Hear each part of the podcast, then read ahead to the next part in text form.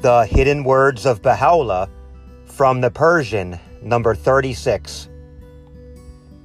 O son of dust, the wise are they that speak not unless they obtain a hearing, even as the cupbearer, who proffereth not his cup till he findeth the seeker, and the lover, who crieth not out from the depths of his heart until he gazeth upon the beauty of his beloved.